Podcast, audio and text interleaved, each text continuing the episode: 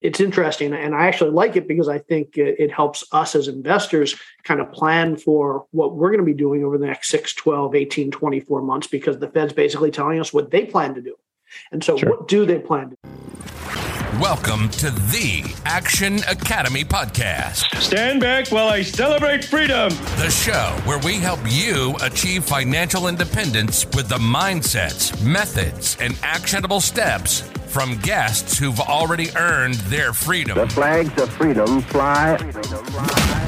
Choose to do what you want. What you want. With who you want. With who you want. When you want. When you want. With another episode today.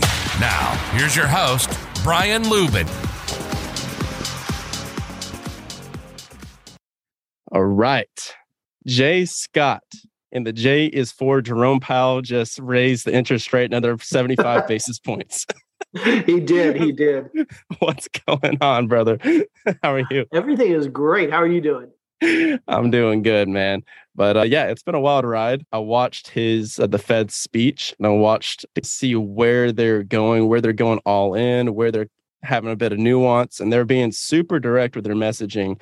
And he's essentially saying he's going to keep going 75 basis point chunks until they get inflation back down to 2%. Yeah. No matter what. So I'm curious about your perspectives on all of this and what you're seeing with the data. Yeah. So I, at first, I think it's actually interesting. Anybody that's watched the Fed over the last 10, 20 years, 30 years knows that they typically aren't very direct like this. They generally keep it pretty close to the vest what they're planning to do, and they don't like to signal their moves in advance because they don't necessarily want to move the market any more than necessary. But over the last several months, last year or two, the Fed, Jerome Powell, has taken a much different stance where he's being pretty transparent and basically saying this is what we're going to do this is what you can expect. I think that's part of the reason why people feel like the fed's kind of all over the place and doesn't necessarily have a great strategy mostly because normally the fed doesn't say what they're going to do and so when they do something it's okay great that must have been what they've been planning all along. Now that mm-hmm. they're being so transparent we got get to see how they're thinking about things and how they're changing direction every month as new data comes out. And so while it may feel like they're not really on top of things that's more just we have more insight insight into them kind of changing their position and pivoting in real time. It, it's interesting. And I actually like it because I think it, it helps us as investors kind of plan for what we're going to be doing over the next 6, 12, 18, 24 months because the Fed's basically telling us what they plan to do. And so, sure. what do they plan to? What came out at the last meeting was, in addition to that 75 basis points or 0.75% rate increase for the federal funds rate. The other thing that came out is that the Fed thinks that they're going to have to raise rates higher than they originally thought. Up until a few weeks ago, what they were saying was we expect to have to raise rates to three and a half, three and three quarters, maybe 4% in order to get inflation under control. We expect to be there by the end of 2022 and then maybe let off the gas a little bit. Now, what Jerome Powell is saying is that he thinks, and the Fed thinks, the consensus of the Fed is that that rates are going to have to go above four and a half percent. A third of the Fed members, six of the Fed members, are saying between four and four and a quarter. A third of them are saying four and a quarter to four and a half. A third of them are saying four and a half to five, or maybe some, somewhere in there. And but they're all in that four to five percent range, and the consensus is somewhere around four point six percent by the end of next uh, by the end of this year, by the end of 2022, and going into mm. 2023. So we can expect if the Fed accurate about what they're projecting, we can expect another point and a half increase over the next six to 12 months, which is higher than anybody was thinking before. But the situation we're in right now is anybody that lived through the 1970s or has studied economics of the 1970s knows that what happened back then, the last time we saw inflation like this, was the Fed would start to raise interest rates inflation would start to drop wouldn't get quite back to that 2 or 3% but would start to drop the fed would kind of let off the gas and inflation would surge again and then the Fed would raise rates again, inflation would come down again, and Fed would let off the gas, and inflation would surge again. And so this repeated four or five times throughout late 60s through early 80s. And it wasn't until 1981, 1982 that the Fed basically said, this isn't working. We really need to just step things up and we need to take a hard line against inflation. We need to raise interest rates for as high and as long as necessary to get inflation below 2% to really crush it. And so the Fed chairman back then, back in early 80s, said, okay, let's do it. And they, they raised rates to over 20% at one point for a very brief period, but it was in the it was in the mid to high teens for several months, and that solved the problem. Inflation went under 2%, and we've actually been relatively low in terms of inflation for the last 30, 40 years because of it. So I think what the Fed has learned this time around is instead of playing that game of waiting for inflation to come down a little bit and letting off the gas, they're just jumping right to the we're going to do whatever's necessary to get inflation below 2%, and we're not letting off the gas until that happens. Yeah. So, what are the pros and cons of this? Because there are both sides of it. There are people that are on one side of the media machine that are saying and screaming, this is in directly impacting the affordability of things, ironically. So, I see both sides of it. There's three sides to the coin there's heads, tails, and then the edge right in between. So I see both sides. I see that they need to do whatever they need to do. So before what was like the kind of the standard basis of raise was what like 25 basis points and now it's yep. like yeah, so now it's 75 is like kind of the standard unit of measurement. But I I can see what they're trying to accomplish. They have to do something that's damned if they do, damned if they don't. Because if they don't do anything, then everyone's going to rag on them for what are you doing? it's going out of control. But then on the consumer end of the spectrum with the interest rates, especially in the residential real estate market, everyone's kind of running with pitchforks saying that the affordability is down 50%. So what are some of the pros and cons of this? If we took out if we took out Powell and we had Chairman J Scott in instead, would there be anything that you would do differently or would you attack it with the same level of gusto? I'm not smart enough. So I don't want first of all, I don't want That's that job. And second of all, that's the most smart person answer I've ever heard. Everyone that's a really smart person says, "Oh, I'm not smart." yeah, I one I don't think anybody in their right mind wants that job, and I'm willing to admit I don't think I could do any better than what they're doing. Yeah, I'd probably do pretty much the same thing. Yeah, it's a tough situation. So the pros and cons are if you don't do enough, then inflation runs wild. Inflation is obviously bad. It's going to hurt consumers. It's going to hurt businesses. Eventually, it's going to hurt us as investors. So you can't let inflation run wild. But if you try and attack it too much and too quickly, if you raise rates too fast, if you do what's called quantitative tightening or restrictive policy on the money supply, then you run the opposite risk. So you can kill inflation quickly, but you're also going to kill the. That's basically what raising rates is doing. I think of it like chemotherapy for for cancer. When you give somebody chemotherapy, the goal of the chemotherapy is to kill the cancer cells. But chemotherapy is basically poison and it's going to kill all the cells. And the hope is that you kill all the cancer cells without really killing the rest of the body, but you probably come pretty close. And so, same thing with, with raising rates and tightening of the money supply is that you might be killing inflation, but you're also killing the rest of the economy at the same time. And that's not a good thing.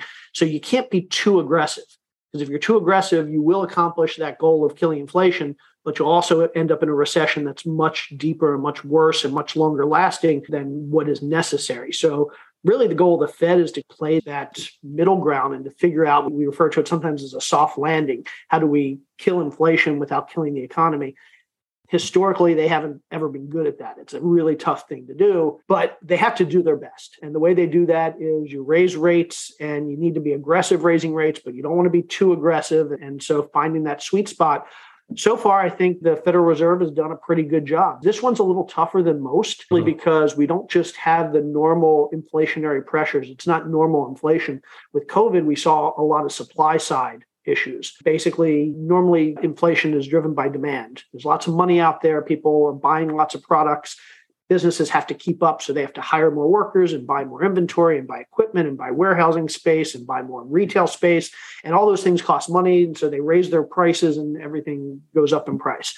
This time, it's not just the demand that's going up, it's the supply is going down. It's harder to get stuff from China or Germany or wherever we're importing stuff from because supply chains are broken. Raw materials are hard to get. And so we have not just the demand side with all this money printing and all this extra money out there and people spending like crazy, but we also have the supply constraints. And that's something the Federal Reserve has no control over. Exactly. So they can't fix that part. That part has to be fixed by itself on the bright side, it looks like over the last couple months, the supply side starting to fix itself. There are measures of basically how constrained supply is. And last I saw, we were basically back to kind of February 2021 levels. So basically, through COVID, supply constraints went up and up and up and up. And now it's coming down, and we're kind of back where we were in February 2021, which is the midpoint of like how bad things got. So that's fixing itself. Hopefully, over the next year or two, that'll fix itself. Hopefully, a couple more interest rate increases will fix inflation. But I think it's pretty unavoidable at this point that we're going to have a recession and we're going to see a downturn and there's going to be some pain and the stock market's probably going to fall and unemployment's probably going to go up and we're seeing issues in the bond market and things are going to get tougher for real estate investors because interest rates are going up and so it's probably not going to be fun over the next 6 12 18 months but i think it's necessary I agree. And it's been a wild ride, even from the consumer perspective. The data that I recall off the top of my head was like an 8.3% for, I believe, July. And then, an, or no, flip flop, an 8.5% for July, 8.3% for August. So September will be at par with those or a little bit less, but that's just ridiculous. We're almost having a double digit inflation per month. That's not sustainable whatsoever. We are in the proactive camp as opposed to the reactive camp. So let's talk about strategies when they come to real estate and especially how they relate to your new book that's about to come out with Mr. Dave Meyer, who is also a guest on this podcast, and he's the VP of Data Analytics at BiggerPockets. So let's talk about how you're pivoting to your strategies when it comes to real estate investing in particular, maybe about how you're pivoting your asset allocation in general. And then we'll directly talk about how both of these principles apply to the book itself. Yeah. And then we ride off into the sunset.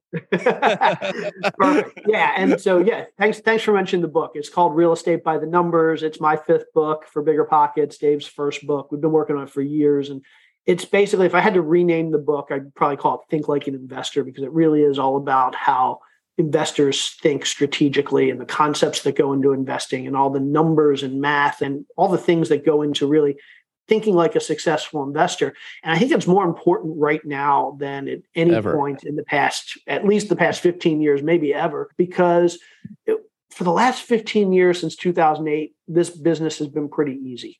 You buy real estate, you do something to it and by the time you go to sell it no matter how many mistakes you made the value's probably gone up and now you're all these people that i flipped a lot of houses 400 and some houses over the last 10 years 15 years and i felt like i was pretty good at it.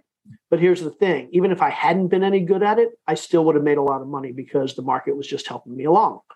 Over the next year or two or maybe even five i don't think that's going to be the case and the difference between good investors and not so good investors is going to be a lot more obvious. apparent. Yeah, we talk about uh, when the water recedes, you, you, see who's naked. And I think we're going to have a lot of naked investors out there that when the waters are receding and they're caught with their pants down. And so at this point, more than ever, you really need to understand how an investor thinks and how to analyze deals and how to analyze markets and how to analyze your business and really understand all the concepts that go into investing as opposed to just going out there buying houses and waiting for the market to, to help you make a lot of money. What am I doing these days? So I transitioned back in 2018 over to multifamily mostly because I thought there was a recession coming a few years ago. I was obviously off. I'm okay with that. I'd rather be a little bit more conservative than too aggressive. So back in 2018, I saw a recession coming in the next year or two or three. And that kind of led me to start thinking about what asset classes do I want to be in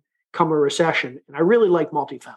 And one of the reasons I like multifamily is one, I know residential real estate well. But the problem with single family real estate is the values of single family are based on the values of other single family houses around you. If that if I'm living in my house right now and the house next door goes up for sale and they sell their house like for 200,000 less than what they should, suddenly they've created a in my neighborhood where the next person that goes to sell their house is going to have trouble selling it for more than that simply because that's how houses are appraised people use comps. And so if a few so people irritating. Get, yeah, if a few people get into a bad situation where they have to sell, either they lost their job, they're going through a divorce, they have to move, somebody died, whatever. If a few people get desperate to sell for some reason and they sell below market, well, now they've set the value for all the other houses in the neighborhood, and that's bad for everybody else. Contrast that to multifamily real estate and other commercial real estate in general values aren't based on all the other properties around you. Values are based on the income your property is generating. Um, literally, you take the income you're generating, there's a multiplier for your neighborhood or your area, and you multiply the income by the multiplier, and that's how much your property is worth. And if you make more income, your property is worth more. If you make less income, your property is worth less. So you have a lot more control over the value of your property because you control the income. And so you have a lot more control over your success or failure as a real estate investor. So that's the reason I love multifamily real estate. Additionally, while values of houses go up and down over time, if you look at rents over the last hundred years, there's never been a period where rents have gone down across basically the entire nation at once. Obviously, certain locations are going to see rents decrease if big companies move out or population goes away. But across the whole country, yeah, exactly. But across the whole country, rents typically don't go down. 2008, we actually had about a year and a half where rents stagnated and stayed the same, but they didn't go down. And so the one thing we can really count on, especially when we have inflation, is that rents are going to go up. And going back to what I was saying about commercial real estate, when rents go up, income goes up, values go up. And so that was the reason why I moved into multifamily real estate back in 2018. Still really love multifamily. I still really love commercial for that reason. That said, not all commercial real estate is the same. There's all different classes and types of commercial real estate. You have multifamily, you have self storage, you have RV parks, you have mobile homes, you have office space, you have retail, you have all these different things, and they're not all created the same. I wouldn't invest in all commercial right now, but in general, I love the idea of investing in commercial real estate right now because with high inflation, we get rents that are going up, values that are staying consistently high and even potentially going up. And the other thing is when all hell breaks loose in the economy and people start losing money in stocks, when people start losing money in crypto, when people start losing money in collectibles or whatever it is, where do they go? Historically, they go to real estate. Mhm. When lots of money start comes starts coming into real estate, stays propped up. And this is the reason why real estate typically does pretty well during a recession, even when other asset classes are getting crushed. Yeah, exactly. Unless you're Robert Kiyosaki screaming about gold and silver constantly in all caps on Twitter for the last two decades. Uh, that's- eventually, he'll be eventually he'll be right. Yeah, and then they'll make the news articles about him and they'll parade him around on Good Morning America and all the publications. But yeah, no, you're absolutely spot on. That's what I'm seeing too. So, multifamily and commercial, just to recap for people listening, it goes from instead of having a market centric valuation, you're going to have an NOI centric valuation. And you actually control that because nothing in life pisses me off more than death, taxes, and having an appraiser tell me a value of a single family property. Exactly. That's just it. And um, so I'm curious. I want to pivot a bit more into the book here in a second, but I'm curious maybe for the people that are listening to this right now that are residential investors and they aren't quite familiar with the terms that a bank or that a financial institution is going to look at for a commercial property as opposed to a residential where they look at your income. Talk a little bit how you apply to get financing and loans on commercial properties. Yeah. Generally, when you're buying a residential property, what the bank's going to look at or the lender's going to look at is they're going to look at your income, they're going to look at your credit score, they're going to look at, they want to see that you've had two years worth of a job. Basically, those are the big things. They, they need to make sure that, that you can continue to, to pay your mortgage every month. And they also want to know that, that if you can't pay your mortgage, that they have something to come after. In the commercial world, it's a little bit different. A lot of these loans, uh, generally the loans over a million dollars are typically non-recourse, which means if you default on the loan, the bank's not going to come after you.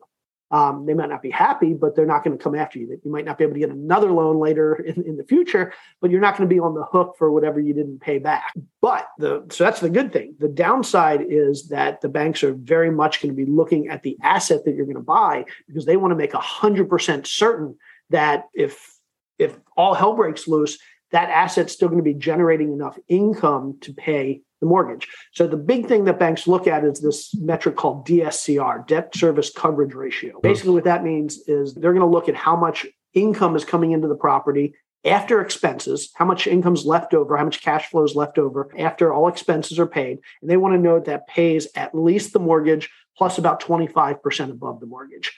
So they want to see this DSCR number. They want to see basically your income at least 1.2 or 1.25 of whatever your mortgage payment is. So that way, basically, the property can drop 20, 25% in value or 20, 25% in income, and you'll still be able to make your mortgage payment.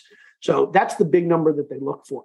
In terms of borrower, what they're looking for are two things. They want to know that you have a high net worth and that you have a high liquidity, meaning cash on hand. typically they're looking for, in terms of net worth, one to one of whatever the loan is. So if you want to take out a $10 million loan, the person signing for that loan or the people signing for that loan have to have a net worth of at least $10 million. Now, if mm. you investor, you don't have $10 million, what can you do? You'll find a partner. there are plenty of people out there. They call them key principals or KPs. And these are people who they're what they do is they sign on these loans. And so you can give them equity in the deal. You can pay them a fixed fee and basically they'll sign on they, they have a high net worth and they can sign on the loan for you. They become your partner in the deal. The second thing that the banks look for is liquidity cash in the bank liquid cash or liquid assets. And typically what they're looking for there is 10% of the loan amount. So if you again if you want to take out a $10 million loan the bank's going to be looking to see that you have at least $1 million in liquid assets. Again if you don't have that you go find a partner the, the kp a key principal and you say hey come sign on the loan for me. I'll give you 10% or 20% of the deal in return for you signing on the loan for me. And so in the commercial world, typically And that's non-recourse and that's non-recourse, correct? That is non-recourse, which means That's that- important. Explain the difference between non-recourse and recourse for people. Hey guys, what's up? It's Brian. I need your help. Just one second and the show's going to continue. But here's what I need. There are two ways that people find new podcasts to listen to. One is through word of mouth and the other is through ratings and reviews. My one ask of you guys is if you are finding value in this episode today, right now, please go and leave us a five star rating and a review on Apple Podcasts and Spotify. Subscribe if you haven't already, and send this episode to one or two people that you think would get value from it. Thanks in advance, and let's get back to the episode. Yeah, so recourse basically means if you stop paying, the bank can come after you. They can take your house, they can take your business, they can take your car, they can take whatever to basically satisfy the loan amount.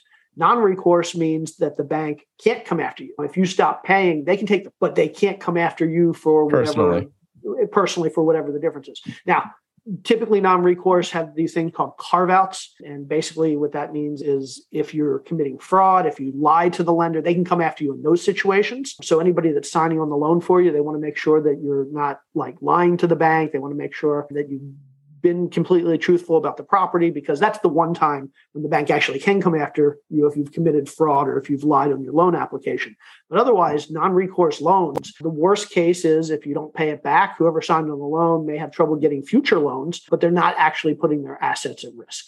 Mm-hmm. Um, so non-recourse is a huge benefit to commercial loans. And then the other benefit is simply that you can bring in partners to sign for you if you don't have the net worth and the liquidity requirements to sign for the deal yourself. So uh, I love commercial loans. They're a lot easier in, in many respects than getting residential loans. And again, it's based on the property and the property income more so than it is based on the borrowers themselves.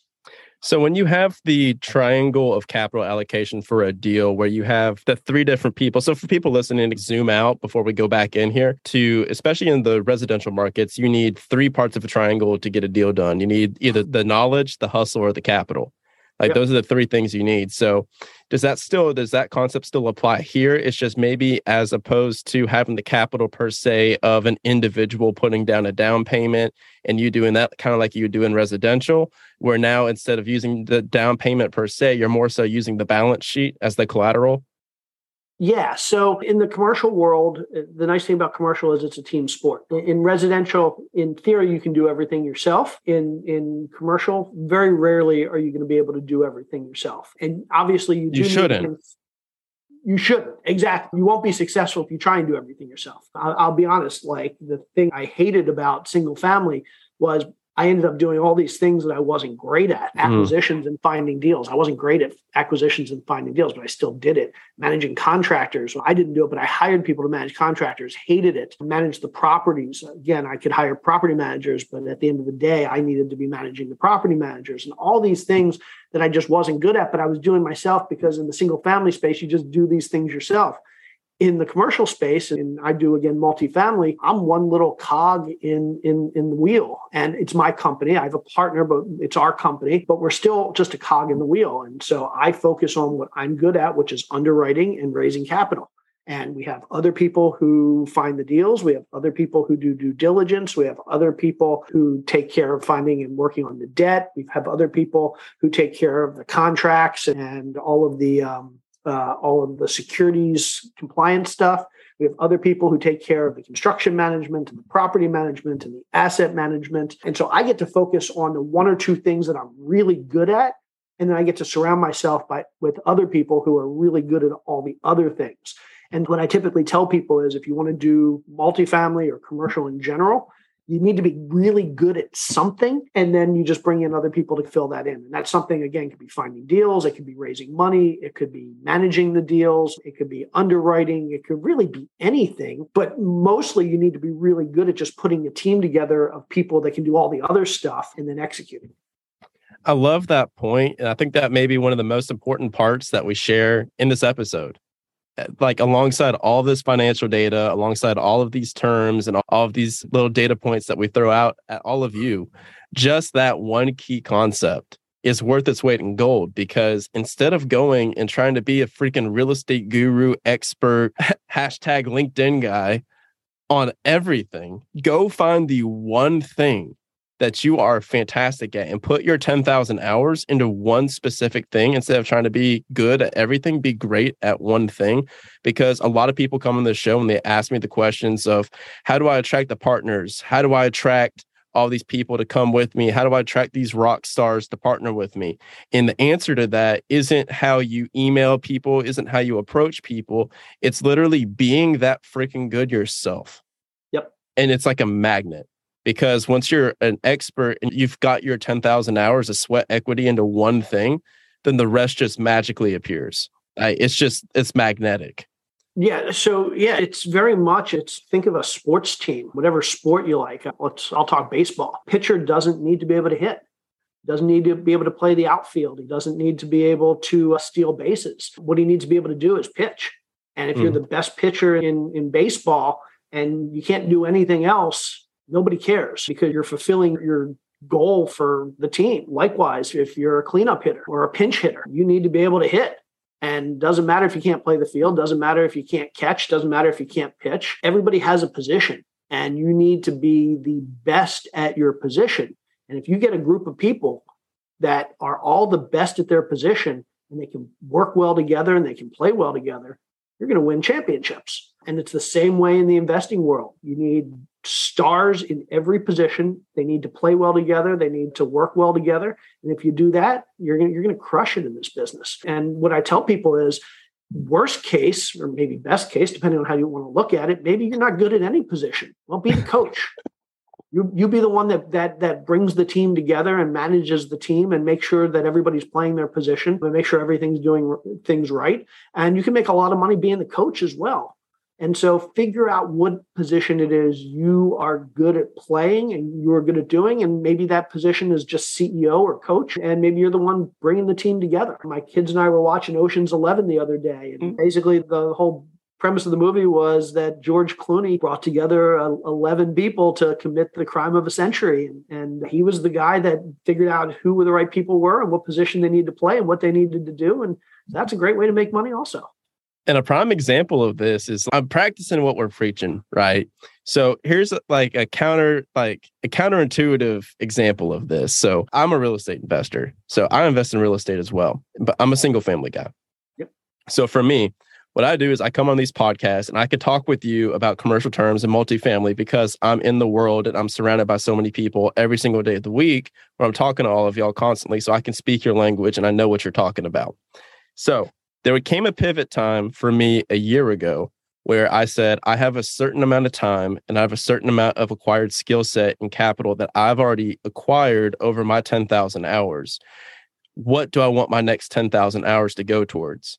And this is an important question that applies outside of real estate as well. For me, my 10,000 hours is best spent going towards this podcast and towards the creation of this media company.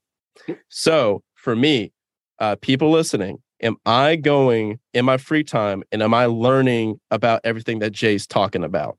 No, I'm not doing it because that would be foolish of me because that would be exactly what we're talking about to where I'd be being good at a lot of stuff, but not great at one thing. So if I become great at this and great at the content and great at the capital part, that's my mastery. And then I can go and say, hey, Jay, I, I have audience, I have community, I have capital. And then maybe J doesn't have that, But what he does have is a decade of analytical knowledge, skills, and operational know how that I don't have. And I say, hey, this would be a match made in heaven. And he would say, absolutely. That's how it works in a practical sense.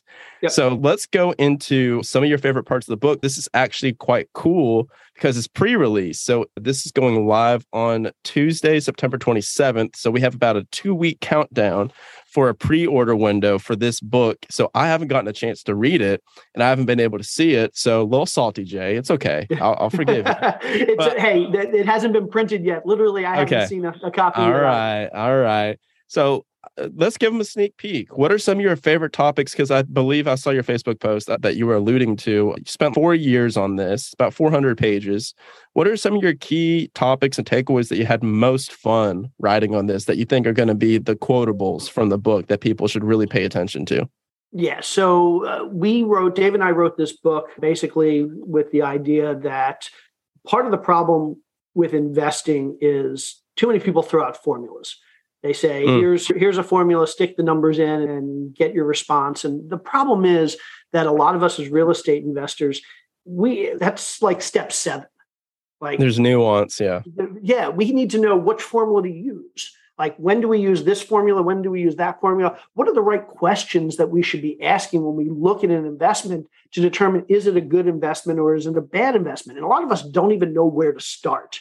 And so the goal of this book was to give people an idea of the questions they should be asking each phase of the investment process, each phase of the business process in order to get the answers you want. You can't get an answer doesn't make sense unless you know the right question to ask. If you ask the wrong question, the answer is not going to make any sense. And so basically we every chapter of the book starts with here are all the questions you might want to ask to learn about X, Y, and Z. And then we spend the chapter basically answering that question, saying this is when you want to ask this question and this is how you had, had answered this question. And I know that didn't make a lot of sense. When you read the book, it'll make more sense. Makes a lot of sense. Okay, great. to me at least maybe because it, what it is is give a man a fish he eats for a day teach a man to fish he eats for life so what you're doing is you're providing the framework of a questioning sequence that people can go and apply to different situations to where your brain is trained to be looking for patterns and recognition i love it Yeah, exactly. Uh, awesome. Then I guess we've accomplished at least part of what we were trying yeah to accomplish. scrap the book Great. scrap the book it's not going to work anymore yeah But we structured the book in five parts. The first part is all about your business, managing your business, financial statements, the high level stuff like ensuring that you're successful from the beginning by structuring your business correctly and being able to look at your business and say, is my business operating effectively? And not just your business, but the specific uh, investments within your business. My favorite part of part two is time value of money. This concept that money today is worth more than money tomorrow.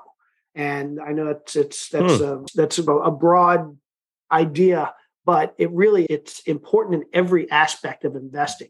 So I give an example of the book where I'm selling a property, and this was a real life example a long time ago. I was selling a property. I got two offers. First offer was full price cash close in two weeks, like exactly what I wanted for the property.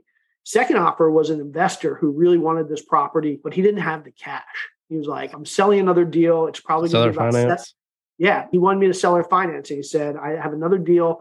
I'm going to be selling in about seven months. Name your price. What do I have to pay you to get this property? I just can't pay you for seven months. And so I had to figure out did I want to take X dollars today or Y dollars in seven months?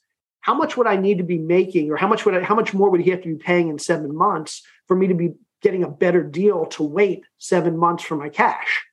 And so there are actually mathematical formulas that you can use to figure out how much is it, it- how much if if I'm getting a hundred dollar a hundred thousand dollars today, how much would I need to be getting in seven months to be equivalent to a hundred thousand dollars today, based on the fact that I'd probably be investing that money for the next seven months. And these types of questions are pervasive throughout every facet of real estate investing because we're always thinking about when we're getting our money, what we're going to do with it when we get it, and what we're losing out on when we don't have it. And that's, you don't realize it until you start thinking about specific examples. So that was one example, but we give dozens examples uh, of examples in the book of how when you get your money and how much you get at different points impacts your total returns on the investment. Another example I like from the book is we've all seen these Facebook posts where somebody will throw out, "Would you rather get a million dollars today, That's what I was 10, just or ten thousand dollars a month for the rest of your life?" Yeah. and we have 100 people arguing over this is clearly better because of this this is clear the cool thing is there's actually a mathematical formula that you can figure out which one is better based on how you're going to invest that money how much you're going to return how long you're going to live so you know how many how long you're going to get money for every month and you can actually figure out which one of those scenarios is better. And mm-hmm. so instead of arguing over i think this or i think that you can actually use math to figure out which one is going to give you a better return and so part two of the book is all about high level concepts. So things like expected value and time value of money and how interest works and how compounding works and all these concepts that, that we know, but we don't really know because we've never sat down to really think about them in a fashion that, that like really allows us to understand it. My goal of the book from the very beginning was to take all these concepts that, that we talk about and explain it in the simplest terms so that people can walk away and say, I've heard comp- about compounding for 20 years, but I never really got it and how it works and why it's so important. I've heard about time value of money for 50 years, but I never really got how it works. And so that's part two. Part three is really all the return metrics that we hear about in this business. So ROI and cash on cash return and AAR, average annual return, and IRR, internal rate of return um, and all of these different all of these different return metrics that we use and people think do i want to use this one or do i want to use that one? And how does this one work? And what does this one mean? I hear this term irr all the time and i know bigger irr is better than smaller irr but what the hell does irr mean? And so basically we have a whole part of the book where we start at the very beginning we explain what every one of these metrics means why we use them and what situations we use them and what the limitations are and what the benefits are for each of these metrics. And then the next section of the book, part four, we talk about capital stacks. We talk Mhm. about debt and equity. And then the final part of the book, part five, is basically putting all the concepts together and talking about specifically how to analyze deals. And we run through a whole different set of deals and how you would analyze those deals from beginning to end using all the information that we introduced earlier in the book. So it took us four years to write this book because I really I wanted this to this was I knew this was going to be the most important book I ever wrote and it's probably hopefully going to impact more investors than anything I've ever written. So I just I really wanted to get it right. That was going to be one of my questions is when it comes to uh, serial authorship, we talk about serial entrepreneurship, but we don't talk about serial authorship. I'm always curious if the next book and the next book and the next book, what are the differentiators between that feeling like a drag and feeling like that being like chasing the high of the previous one? And what's the difference between that and what's the difference between saying, hey, last book was good, this one's going to be even better and i'm even more excited about this one. What do you think are the differentiators between that?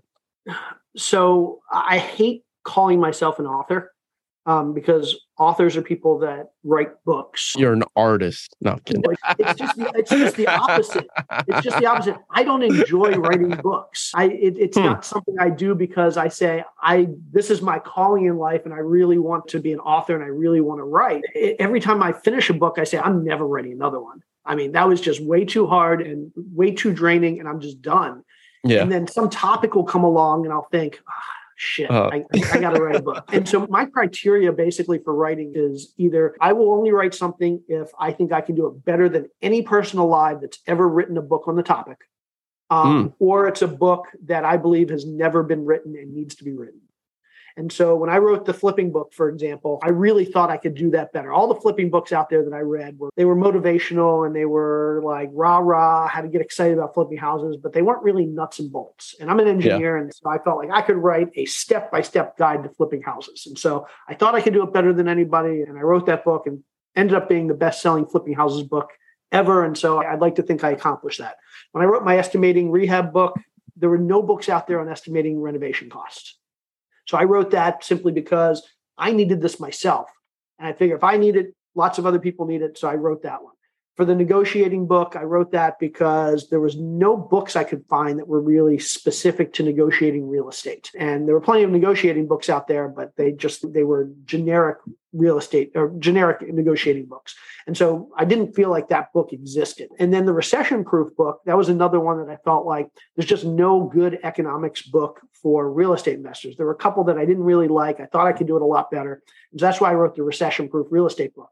This one there are one or two books out there that I feel like this is going to compete directly with, but I really felt like I could write this book better than anybody has written this book before. And so that was part of why it took so long to write because I just I wasn't going to release something just to release another book. If I'm going to write it, it's either again, it's either going to be something that's brand new, doesn't exist, or it's going to be better than anything out there. And so it took years to make sure that I felt like it was better. Um, but I, I really feel like we accomplished that. Yeah, and I know it's a lot coming from you, man, because every single thing that you do is to a certain degree of perfection, where it's just that's just how you're wired. That's how all of us are wired. Or it's like how you do one thing is how you do everything. And it's funny whenever you mention all the terms and everything, like those don't go away in different industries because right now I'm in the media industry and that's that's what I'm building. Like I'm building an entire media company. So like I see BiggerPockets, I see Josh Dorkin, I'm messaging back and forth with him I'm like, okay, like how'd you make this decision? Why'd you do this way and all this stuff? And I have to learn terms like CPA, CPM, LTV, A- yeah. ARR, annual recurring revenue, stuff yeah. like that. And I'm just like, okay, I know the real estate terms. Now there's more terms somebody else.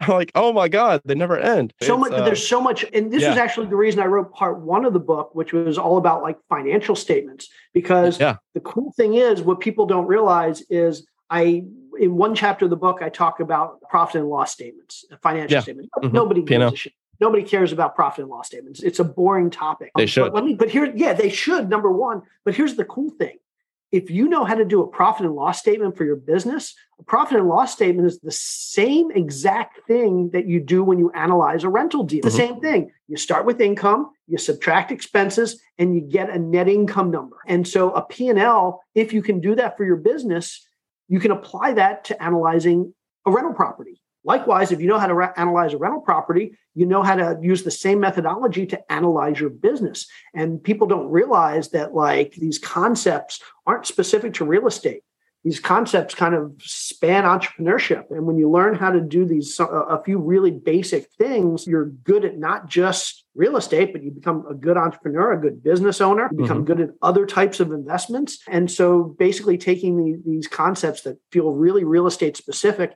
and generalizing them in ways that people say ah i'm a better investor now. I'm a better business person now not just a better single family rental yeah, and you're leveling up, and that, that goes to the whole identity concept, right? To where now it's you're not just to your point, you're not just a better single family operator, you're not just a better multifamily guy. You're a better investor and you're a better entrepreneur and you're a better business person.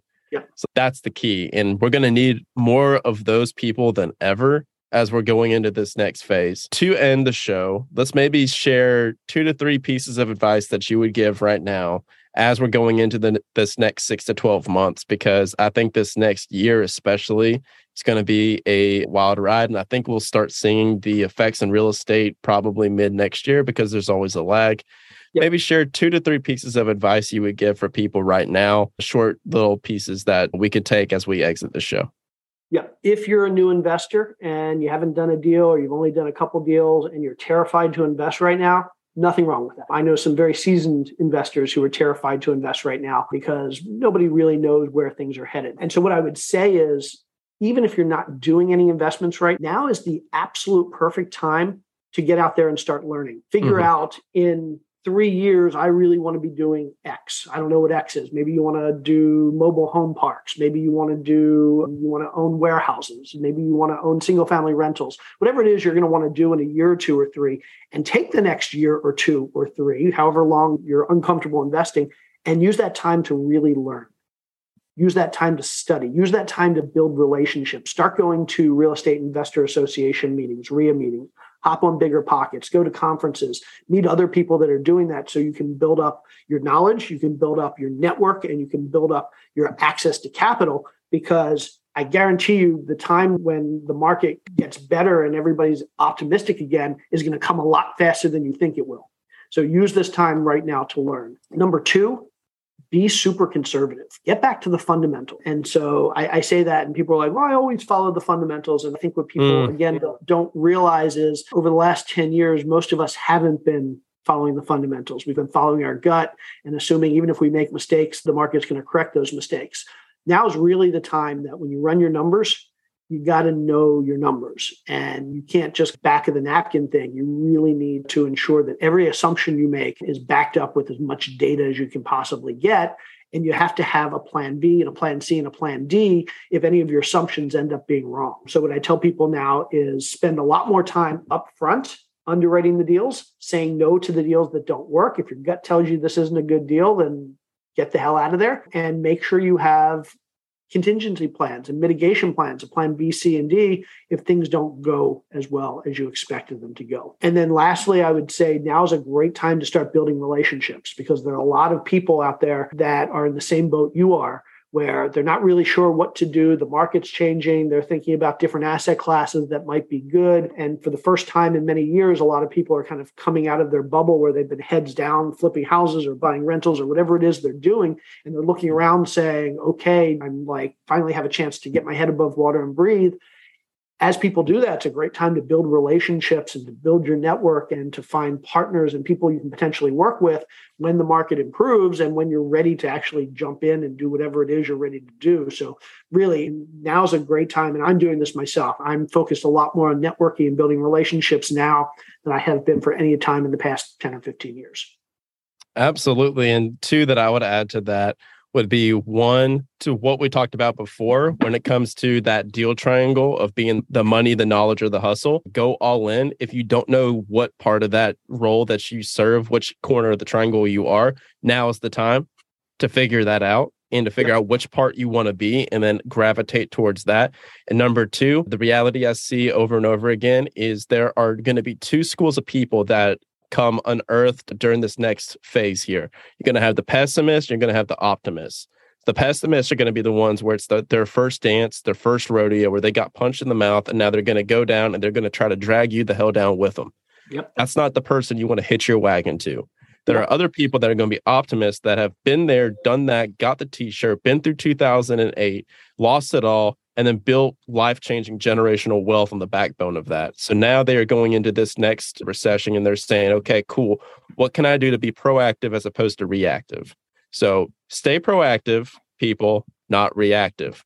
J Scott, Dave Meyer, Real Estate by the Numbers, a complete reference guide to deal analysis is live in two weeks. J, where can they get the book? Yeah, so it's available for pre order now. If you want to order it from BiggerPockets. It comes with a whole bunch of bonus materials, and you actually get entered into a bunch of uh, drawings to get like uh, free coaching calls with me and Dave and Ooh. lots of other bonuses. If you pre order now, you can go to numbersbook.com and that'll link you out there. Numbersbook.com, or if you want to get it on Amazon, it's available in pre order on Amazon also, but I think it ships a few weeks later on Amazon because BiggerPockets wants to incentivize people to buy it on the site. So yeah, I appreciate you letting me talk about that. I'm really excited about that book and I hope it helps literally no tens of thousands of people. Oh, I, I know it will. And uh, guys, so you know what to do. Go buy the book. This is not a better time in the market, in the economy to go buy the book than right now. And also, you have two different ways to get a coaching call with J, probably three. They could throw a number at you, maybe that you would be like, okay, I can't say no to that. So you can either go buy the book right now and you can drawing to be coached by him, or you can spend a couple thousand hours developing a personal brand, building a podcast, doing hundreds of hours of interviews, and send J a Facebook message to come on your show. So pick which one pick which one works best for you, my friends. And with that, you guys know where to find J. He's going to be in the show description. And with that, we will leave it there. This has been Brian Luebben and J Scott with the Action Academy podcast signing off.